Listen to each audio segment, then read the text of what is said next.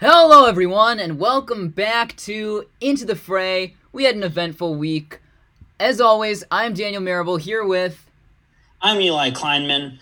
Today, we will be getting into a 2014 redraft. We will be looking at the Kansas Jayhawks, but first, we will discuss March Madness. We are down to four. UCLA being the biggest surprise, the 11 seed. They will face Gonzaga tomorrow night. And before that, Baylor and Houston in the Battle of Texas will face off. So, I mean, I think you know it's certainly been an interesting tournament. Ended up with a lot of chalk at the end. Two one seeds and a two seed. Not all that different from most years. But UCLA is the big surprise. But I think let's start with our discussion about some of the top prospects. Obviously, Cade Cunningham has been eliminated. He was eliminated since we last talked. Didn't play great. Now Evan Mobley is eliminated. He was probably the number two prospect on our board. What is your thoughts on Evan Mobley's tournament and specifically the way he played against Gonzaga? Gonzaga, yeah. Um, well, no one played well against Gonzaga, but Evan. I, I mean, I think it's it's kind of what we've grown to expect from him. He's he's not that he doesn't have that killer instinct. He's not going to take over a game like I was saying. And that's just what we have to expect from him now. He's a he's a solid player. He sees the court well. He, he's very he's very poised, and you're gonna get a good game from him, but not a great game. And that's unfortunate for USC. We were really hoping he would take over that game and assert himself and maybe go for close to 30, and maybe that would have helped a bit more. But I mean, USC is not, you know, there might be some misconceptions. It's not just Evan Mobley's team. There are some very good players on that team, which is why they got as far as they did. But I mean, Evan played fine throughout the tournament. There were a few 10, 12 point games from him, uh, but he, it's what he does on the defensive end and the offensive end. He deters shots. His impact doesn't show up on the stat sheet. So while you look at the box score, you're like, hmm, is this guy really the second pick? I still say, yeah. I would say, you know, he has those intangibles. He's got the he's got the NBA body that you're looking for, or at least not. You know, he's not super built yet. He's still pretty scrawny, but but he's a seven footer nonetheless. He's got a lot of potential, and I don't think the the tournament or his performances in that is going to change any way GMs or NBA scouts view him. See, I, I don't know if I want to move him down in the mock draft, but I'm very close to doing so. Evan Mobley is a project, and I don't mean just a one year project. It is a multi year project. He is not ready for the NBA. That is what I learned from the Gonzaga game. I love Evan Mobley. He was the star player on my favorite team this season. But he looked awful against Gonzaga. Not just bad. No, no, awful. And here's why. I don't expect him to take over the game scoring. That's not who he is. You said that. He averaged 18 points in high school. Scoring was not his first instinct. However, in the NCAA tournament, his passing just looked a little off. And I, that that's fixable, but there were several passes, and it wasn't just one or two, it was more than a handful that just weren't in the right place all the time. And it forced his teammates either into hard shots or no shot at all. I mean, when you get double teamed, or even when you don't, but you have an open guy running towards the basket, you need to hit him in stride. And he missed some of those passes, and that's a concern, especially for someone who's not a scorer. The other concern is the way Drew Timme played. And I know Drew Timme is a great player in college basketball. But Evan has flaws defensively, and Gonzaga exposed them all.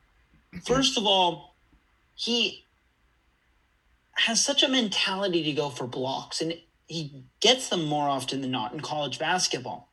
But that's not going to happen in the NBA. So the two problems with that is A, he jumps. He always jumps. And it has forced him into foul trouble occasionally. It has opened up backdoor passes to players cutting to the basket. And it has allowed teams to out rebound USC, grab offensive rebounds when they shouldn't. And it's not just Evan jumping at his man that he's guarding. He jumps at everyone down in the paint. And the problem with that is, is it just leaves a lot open. And if you're jumping at someone else's guy, then there's no one guarding the guy that you were supposed to be on. So there's clearly flaws to his defensive game. He has a lot of talent and a lot of potential. But it's it's a it's a work in progress defensively, and his offense is just as much a work in progress. I mean, I think Drew Timme showed he is a polished player around the rim. Evan is not. Evan has a lot of work to do to become a sufficient scorer.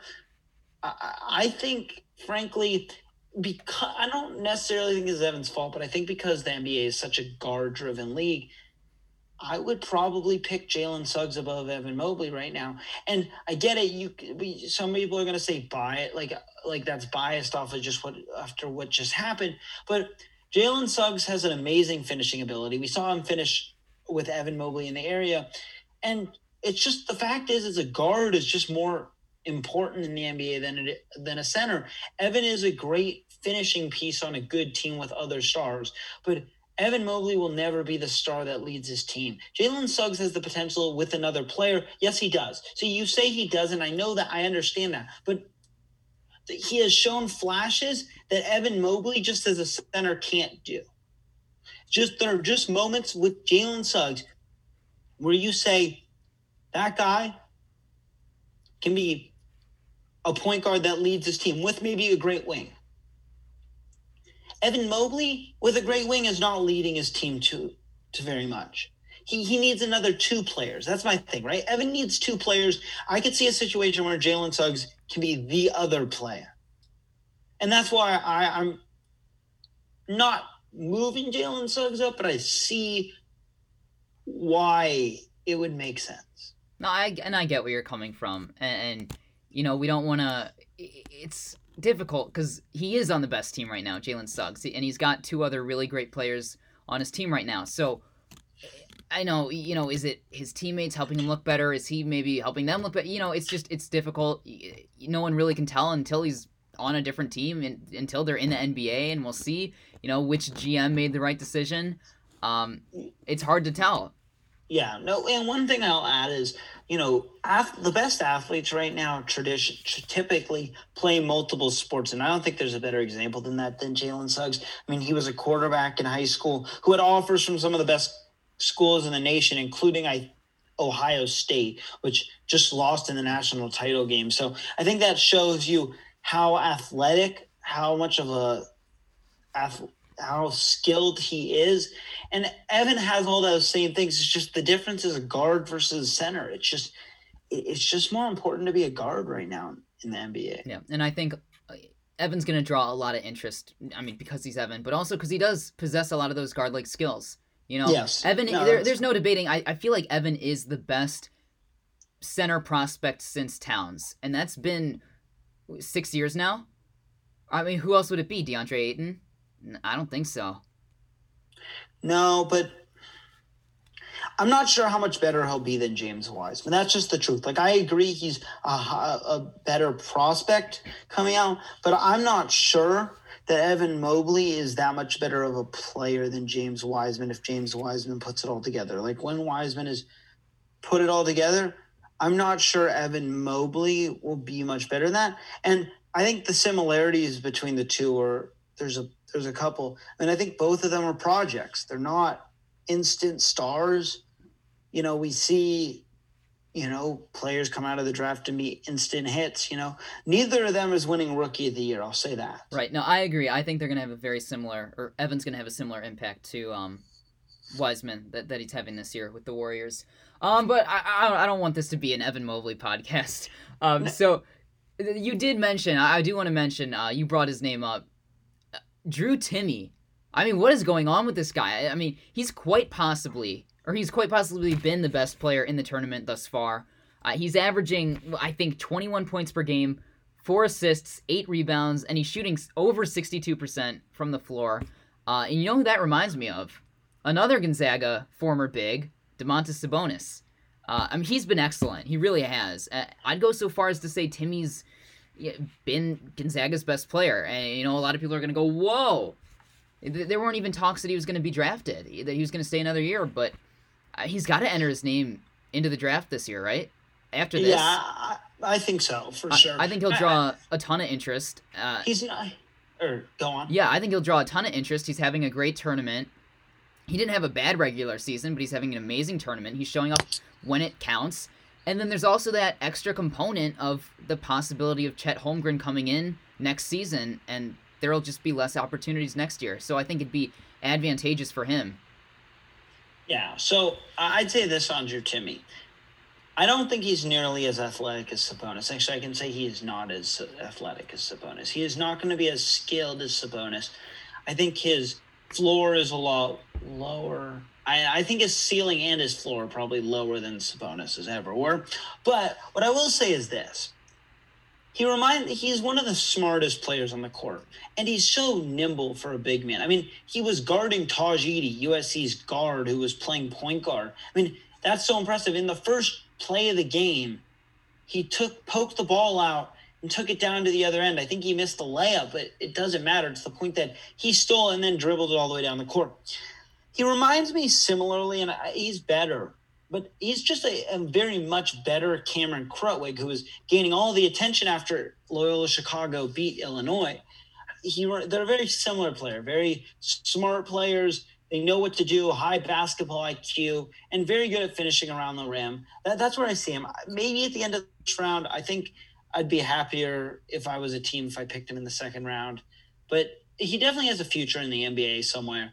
Well, the one other name before we move on that I'll quickly mention is I was impressed by Corey Kispert as well in the USC game. I mean, he did not shoot well from three. He shot. He only made hit hit on hit on three threes. He shot over ten, but he still put up 18 points. And so I think you know he showed a little bit that he's a little bit more than just a one-dimensional player. He, he's more than just a shooter, and he had the task of guarding Evan Mobley for multiple for significant portions of the game, and he did so very well. I mean, Evan Mobley had 13 until the last couple minutes when the game was already well in hand. So I think that's a good news for Corey Kispert. I think he's going to be a great player. I mean, as a Warriors fan, I would love to see him be on Golden State because I think he fits the team perfectly. One more name I'll throw out there Johnny Juzang. I mean, you've seen what he's doing with UCLA. I mean, what do you think his draft stock is looking like? Nah, he tra- he was a, he's a sophomore. He transferred after riding Kentucky's bench last season. I mean, he could be a realistic first round pick. I mean, he's looked great. Yeah, yeah, no, I agree. Um, that's definitely the case. It, will be interesting to see. You know, uh, March Madness is where stars are born. I mean, you know, Donte DiVincenzo was not going to be drafted until his breakout performances. So it'll be interesting to see. But speaking of being drafted, where yep. we headed next? Moving on. Well, actually, wait before before we move on, I feel like we should give our predictions for what'll happen in the Final Four in the championship. I've said it since the first weekend of the tournament, since the first two days of the tournament. It's Gonzaga's world, and everyone else in college basketball is living in it. Gonzaga will play Baylor, but no one's stopping Gonzaga. It's just it's just not like unless Baylor decides to hit 100% of their shots, Baylor has a chance if they can connect on threes the way they've been able to at points in the season. But I still think Gonzaga just has too many weapons. If they need to, they'll find a way. I got. I'm not picking against Gonzaga. Yeah, I find it hard to believe that there's any chance that it won't be Baylor and Gonzaga. Uh, you know that little piece in me wants to be like Baylor can pull it off. I like Davion Mitchell. I like Jared Butler. But, you know, I want to root for the underdog because uh, Gonzaga's been a powerhouse this season. Uh, it's just I don't see it happening. You're right. They've got too much firepower. They play well together. Uh, they destroyed USC in transition. It was embarrassing. Uh, I felt bad watching. Um, and USC had just dominated their previous games. So if that's any indication of how the rest of the tournament's going to go for Gonzaga, um, I wouldn't bet against them. No. Yeah, so we'll see. Yep. So with that, let's move on to we've done a few of these now. I think we started at 2010. Now we're on to 2014. We'll be redrafting the 2014 NBA draft. The first few years of this draft class looked like it was yet again another disappointment. But but you know, over the last few seasons, a lot of these players have taken, I would say, enormous leaps. Um, I'd go so far as saying this 2014 class will go down as one of the elite draft classes, especially the top two players. Um, you know, in previous redrafts we've done, uh, we've struggled to find, we've really struggled to find just 10 noteworthy players. But for this one, I was, you know, I make my list and I found over 20 guys. So it was pretty hard leaving off some of these guys. Um, so with the first pick, it's the Cavs. This is right before LeBron came back. What are you doing? You've got the first pick. I I'm picking the best center available. I know you're going to disagree with this. The only thing I can see disagreeing with this is because he's been hurt too much, and that is a fair thing. But when you're in number one, you need to take the best player available, and that's Joel Embiid. He is an absolute star for Philadelphia. He can do it all, finishing inside, shooting the three. I know you're going to say Nikola Jokic can do the same things, but Joel Embiid's a better defender. And that's what it comes down to. Joel Embiid rounds out his game better than Nikola Jokic does. And for that reason, Joel Embiid goes number one. You're not taking Maple Jordan? All right, all right. Well, look, we could argue all day whether Jokic or Embiid is the better player. Uh, but there's no arguing that these two are the best players to come out of this class. I think that's pretty clear. Um, and I'm going with Jokic. I think the fit is a little wonky. Um, but with this level of talent, and you could go either way, I'm not going to debate over that. Um, with the talent level, I'm not sure the fit even matters. I side, you know, like you said, I side with Jokic over Embiid because I do like the versatility a bit more. And that doesn't mean Joel Embiid isn't versatile. It's just Jokic is one of those centers that we've never seen before. I mean, he really is a point center, which is crazy. Uh, and it does com- it comes down to the durability for me. Uh, let's not forget Embiid didn't play until 2016, and this is the 2014 NBA draft because of those injuries he had. Um, I think Kyrie, LeBron, and Jokic is an incredibly intriguing lineup, having that many playmakers on the court at, uh, at one time. And then I'm assuming Jokic would still be on the team now if this is 2014. Um, so they would have a little bit more to look forward to than with Kevin Love, who they have now, which is what they did with this pick, essentially. So. Yeah. So, so uh, you know, I know you have Embiid for number two. I have Jokic at number two. The one thing I'll say is that Uh, obviously Embiid has played a lot less games. He's played almost 200 less games than Nikola Jokic. But when he's on the court, he's averaging 25 points per game over his career. Nikola Jokic is only averaging 18. So, sure. you know, and, and Jokic has been a lot better recently, but I guess my point goes to show is Jokic hasn't been that good. Like, when Embiid was hurt early in his career, Jokic wasn't exactly a star then. So I guess I'd say that it wasn't a huge I don't I don't think it's that big of an impact that Embiid wasn't on the court. It could yeah, um, it could go either way. Whatever system yeah. they fit better in at the time. Yeah, absolutely. But Jokic is my number two, like you said. These two are clearly above the rest. And so there's just no question that these two go in the top two picks. Yep. All right. 76ers have the third pick. Who are you taking? I am taking Zach LaVine.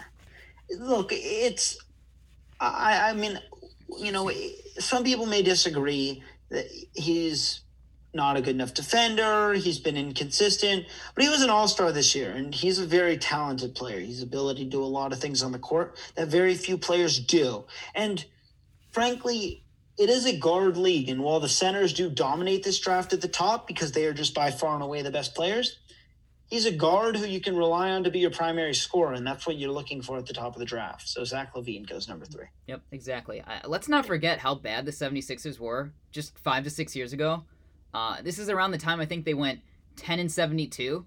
So this is not the 76ers team with the plethora of talent that we know today. This is a horrible team. So they needed everything. They really did. Um, and I'm not crazy about this pick.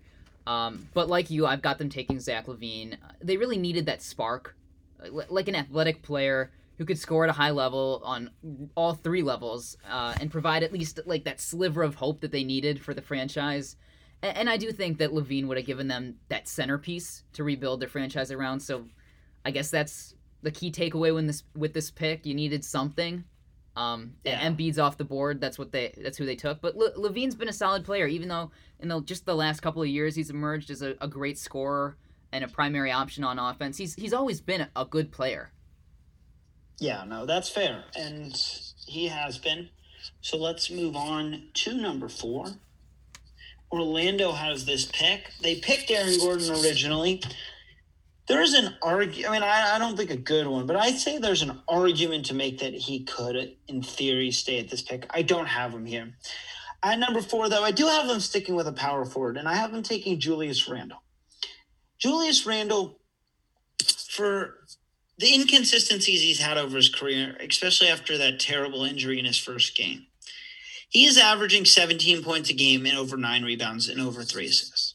Eh, that's actually a really impressive stat line, especially for the top of the draft. I mean, you know, usually there's only one or two, maybe three players who are excellent at the top of the draft. Julius Randle makes it a clear four, and there's more to come. I, I think what Julius Randle does so well is just he is so versatile. I mean, he's not exactly the best defender, but he's really come into his own in New York. He's been a star on this Knicks team that is exceeding expectation. I mean, they're exceeding every expectation. Their talent level doesn't nearly match up with what they actually are looking like on the court. So I'm really impressed by how he's played this season, and I think he's the fourth pick in the draft. Yeah. Um, you're gonna hate me for this. the Magic, I've got them at four. Um, hear me out. I've got them taking Marcus Smart.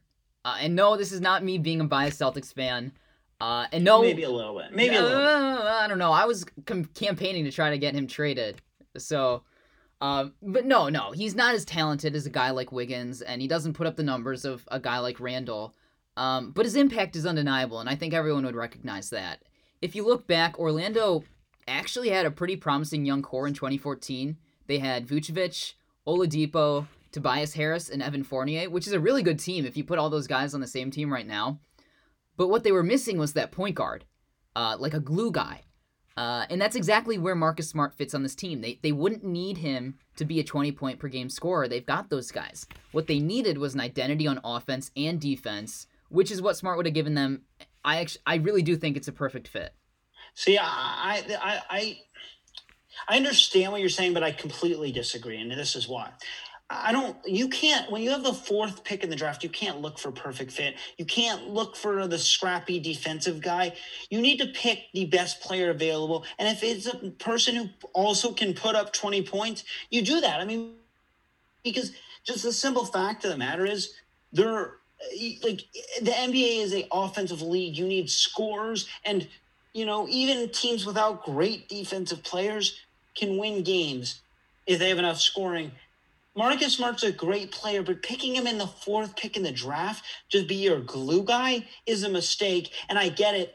A fit on the Magic then sounds good. But the truth is, is those guys were not what they are now, what they were then. You didn't know that they needed another score. They can always use more scoring. And frankly, I don't if you pick a glue guy or defensive guy in at number four, I I think you're making a huge mistake. I think that's kind of what the Cavs did with Okoro.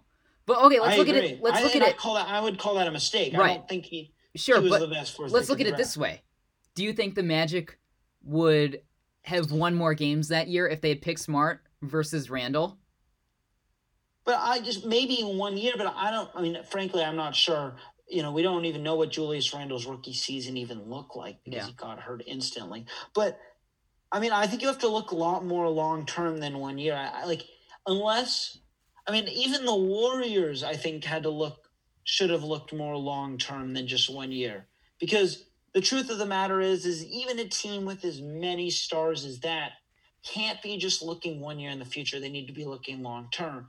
I mean, I think I, I was a proponent of selecting LaMelo Ball because James Wiseman fits a hole, but like I've been saying since we started this podcast, guards are more important. Mm-hmm. And I don't think you can have too many good players, even if they bulk up the same position. Yeah. And I know Julius Randle's a power forward, but I think he's that much better. I think this draft in particular had more better big men than probably any draft we've seen in a long while. So, mm-hmm. you know, you go big man here, you draft Julius Randle. I don't think the Marcus Smart pick is bad for the fit on that team. I just don't believe in picking fit when you're at number four. Yeah. Well, Speaking of Randle, on to the Jazz at number five. I really struggled with this pick. Uh, I, I, you know, I went back and forth trying to find a player who felt right. Maybe that's the wrong thing. Maybe I should just go best player. But I'm trying to trying to work around these players on the team at the time, and so I was trying to find the right fit for this. This was the Gordon Hayward Jazz team at the time, uh, and they needed a point guard. But there really isn't one I'd take this high. This, the decision came down to Wiggins and Randle and I did. I ultimately decided on Randle, and he's come a long way, like you've said, developing into a pretty versatile forward, and he he really can do a bit of everything. He's a lot like Hayward. You know, once you get past the size, Uh, he's a lot like Hayward. Um, he's a he's a forward. He can do a bit of everything. So I like the dynamic of having two forwards on the team who can handle the ball, facilitate, and score. I think that's pretty intriguing. Yeah, no, he, he I, think he really does provide an excellent skill set on that team. But he's already off the board, and that's where the number one pick comes in. It's Andrew Wiggins. I have him going five. He averages almost 20 points per game over his career. You know, sure, he may not have lived up to expectations for what the number one pick should look like, but he's been a solid player, and he, he's consistently a solid player. I think he's probably the best player still available just in terms of overall player. I would love to see him reach his potential, not just because he's on the Warriors, just because he, he you see flashes of it. It's there and then it's not, and it would be great to see him reach that full potential. He has so much talent, but he still would end up in the top five because I think he's that good of a player. Yeah, Andrew Wiggins. Um, he's one of the most frustrating players, and and I feel like that's caused him to be a bit overhated and underrated because people just hate on him because he's not the Kobe he was made out to be. So going on to pick six, the Celtics, I have them picking Wiggins, the former first overall pick, the next Kobe, Maple Jordan, and his career really hasn't panned out as we thought it would. But like you said, he's he's by no means a bad player. He's grown as a defender and throughout his career he's been a dependable 18, 19, 20 point per game scorer. And like the Jazz, the Celtics did need a point guard, which is why they picked Smart at the time. But this is also the year that they traded for Isaiah Thomas, who just got signed uh, to the Pelicans. Super happy for him there. Uh, he he's definitely deserves to be in the league. So I'm not concerned about the point guard situation because they were about to get Thomas. Um, and this just goes back to Danny Ainge.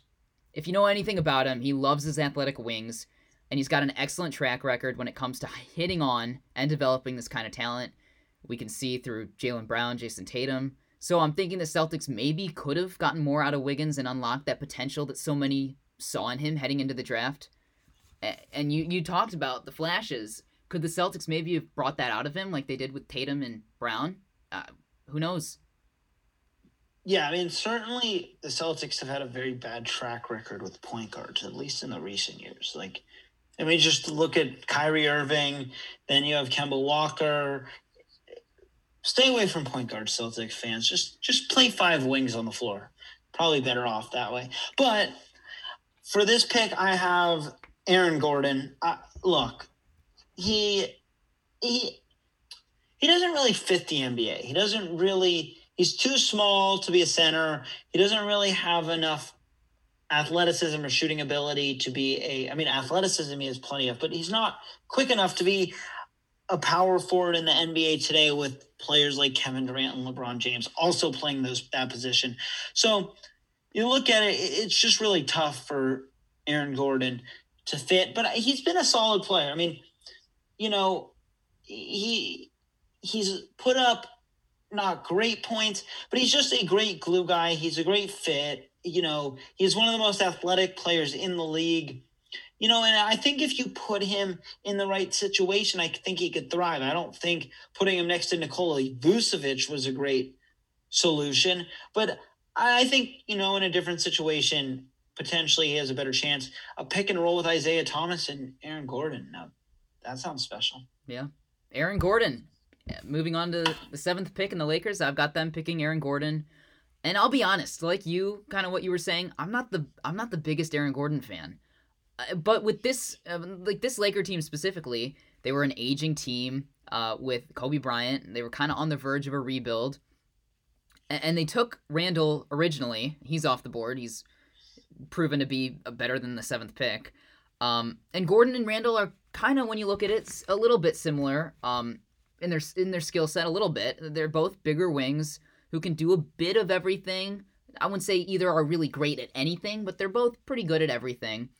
But I mean, he's he's athletic, like you said, he, and he has great uh, vision. That's one thing that people don't talk about enough. He, he really can handle the ball and bring the ball up the court. He's a good passer, especially for his size. And because of this, I can't see the Lakers passing up on him with the potential we still see on him if if he's still available at seven. Yeah, and at seven for me, I have the Lakers going big again. I think they'll stay with a big man. I have Jusuf Nurkic. Hey, look, I get it. He's been hurt for way too long. He's just been dealing with injuries since he came to Portland. But what we've the flashes we've seen him at when he when he sees the court in Portland, he is one of the better big men in the NBA. I mean, he really is able to do a lot of things on the court.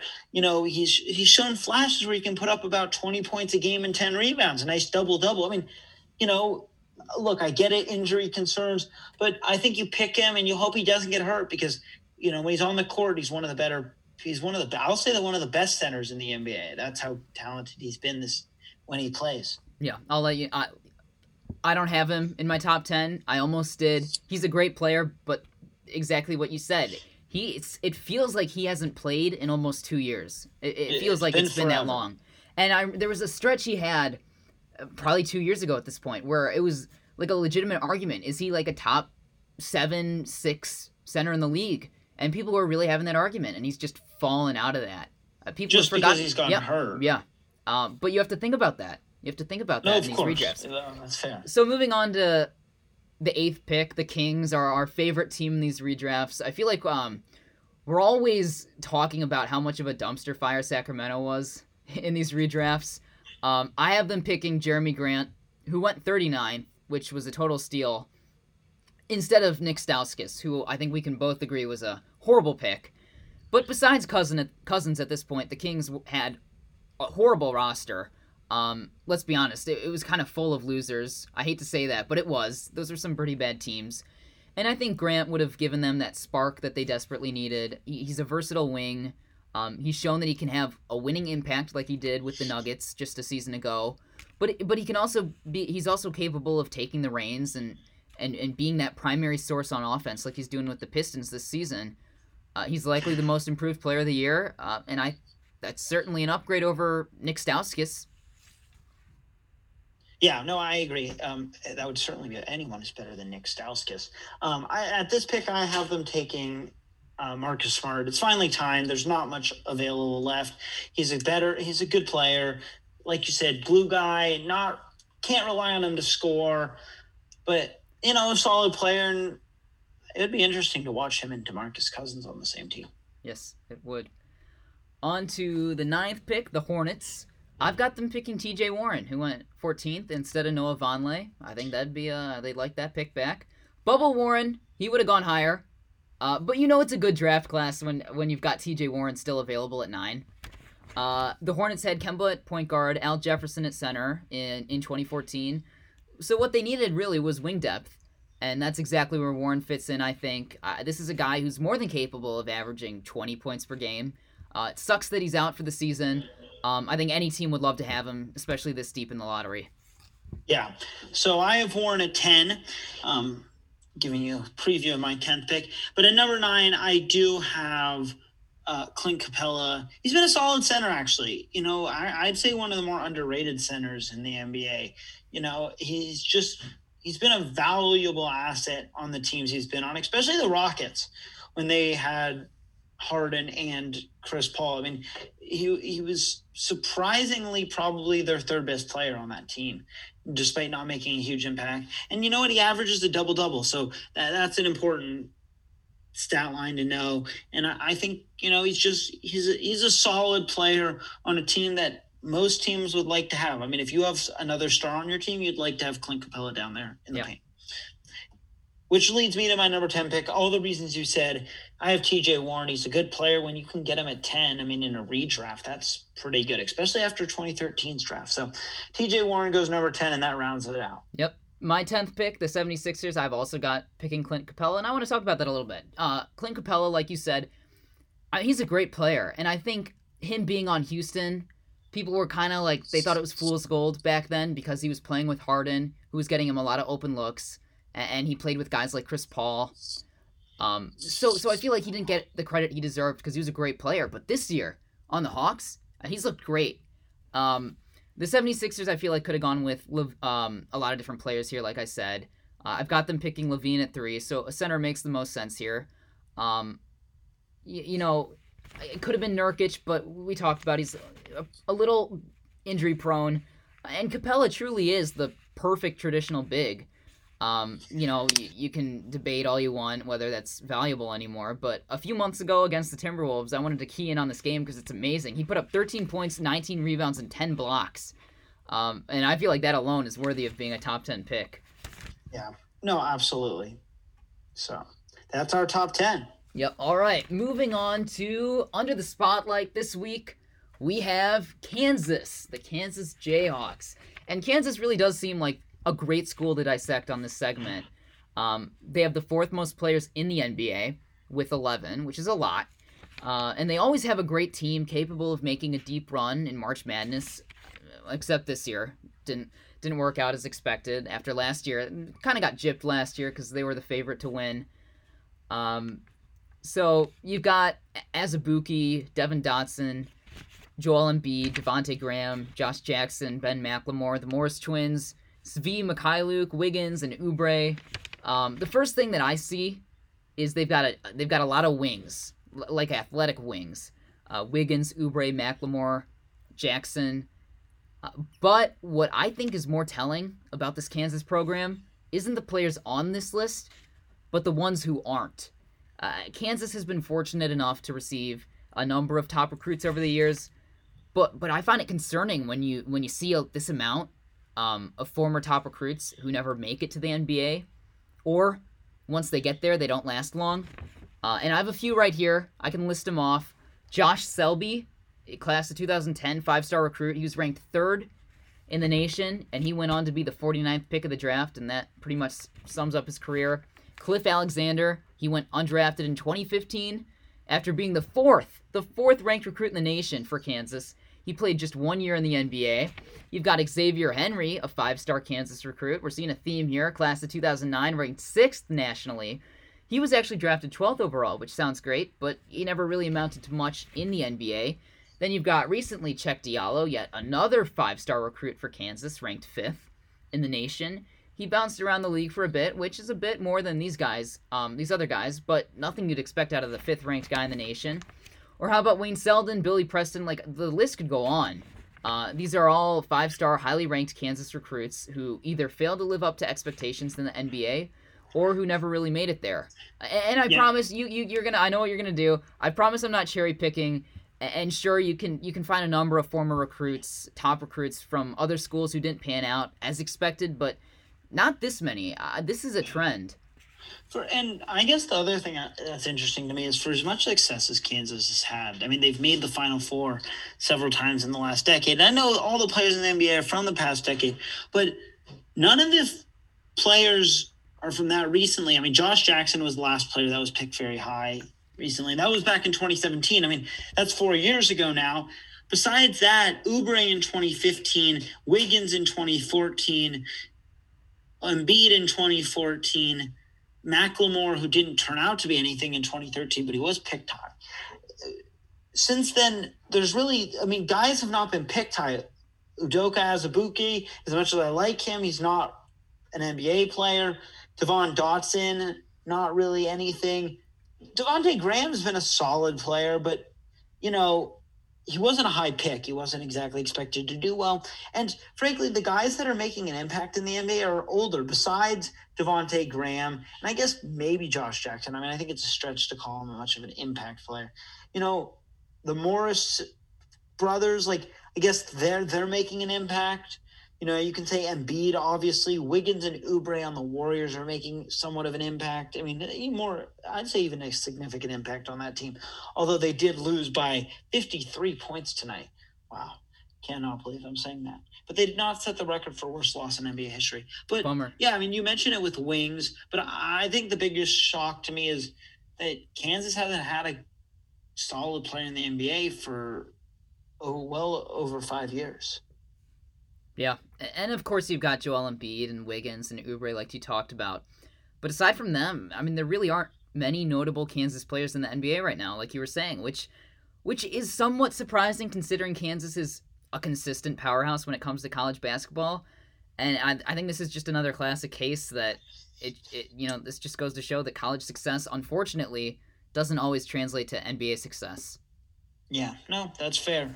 But let's move on to where'd he go? we each give each other players from the NBA, and we have to guess where they went to college. I'll give you the first one.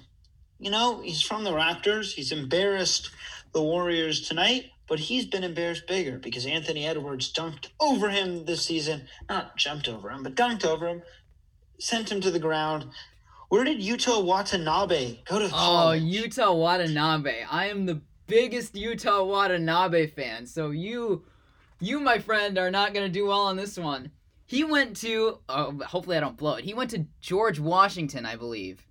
That's correct. Yes. W- Okay. Wait. Wait. Wait. Was I up by one, or were you up by one last You're time? Up by one. I'm up You're by up by one. Okay. Yuta Watanabe. I got that one.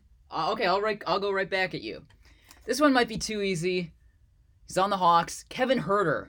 He's having a good season. Where did he go?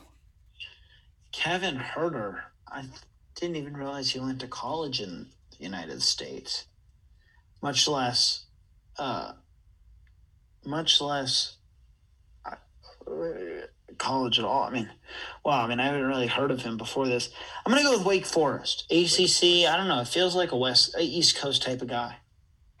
Uh, you weren't totally wrong. Uh, you were a little off. He went to Maryland. Oof, tough. I had no idea.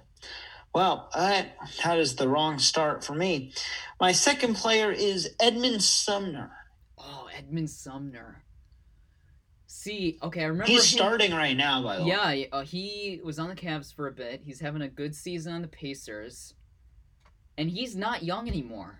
He used to be, I remember when he was a young guard, had potential. Oh, gosh, Edmond Sumner. Now, I feel like he's one of the guys who went to, like, a really obscure college and was kind of their star player. Um, I have no clue. Edmond Sumner. He feels like an East Coast guy, too. Um, I'm gonna say not ACC. Could be Big East. Edmond Sumner. I'm gonna say nope. I don't, maybe not Big. You know what? I'm gonna go. I'm gonna say he went to Texas. You had it right when you said Big East. He went to Xavier. Oh gosh. Well, bummer. So close, but no cigar. Who is your second player? My second guy, Will Barton. He's the ultimate glue guy. The Nuggets. Will Barton. Where'd he ah. go? Feels like an American player, American Conference. I'm gonna go Cincinnati. Well, Memphis. I had the right Yeah, conference. Very close. That's a bummer. But on to the final player here. Where, let's see, who, I have two names and I'm deciding who I want to give to you. I think I know. Now it's not loaded. Now, um, uh, let's see. Where did, where did DJ Augustin go to college? He went to college. Oh no. Oh, did he? Okay, DJ Augustin. Hmm. Okay, I'm thinking Syracuse, but ah, that doesn't seem right. DJ Augustin. And he went to college? Yes, he did. Okay. He's definitely an East Coast guy. He, mm. DJ Augustin. Wow. Um, I don't know. St. John's? You had it right when you guessed the South the first time. You're switching up the Big Ten in the South. It was Texas. Was it? Oh, no. All right. So w- one for two. I need this one to tie. Yep. Okay. This guy went to three colleges. I'll let you, if you guess one of them right, I'll give it to you. Jae Crowder. He, did he go to Marquette? Yeah. Let's oh, go. bummer. I he, knew he also went to Howard and South Georgia Tech. So I would have given you a point if you got that. So wait, wait, Wow, are you tied or are you in the lead now? I'm down by one. Yep. Because Oh, I oh. missed two. So it's still down by one. I will catch up next week. I say that every week. But that is all for today. Thanks for listening in. Enjoy the final four this weekend, the championship game on Monday. We will be back next week. So long.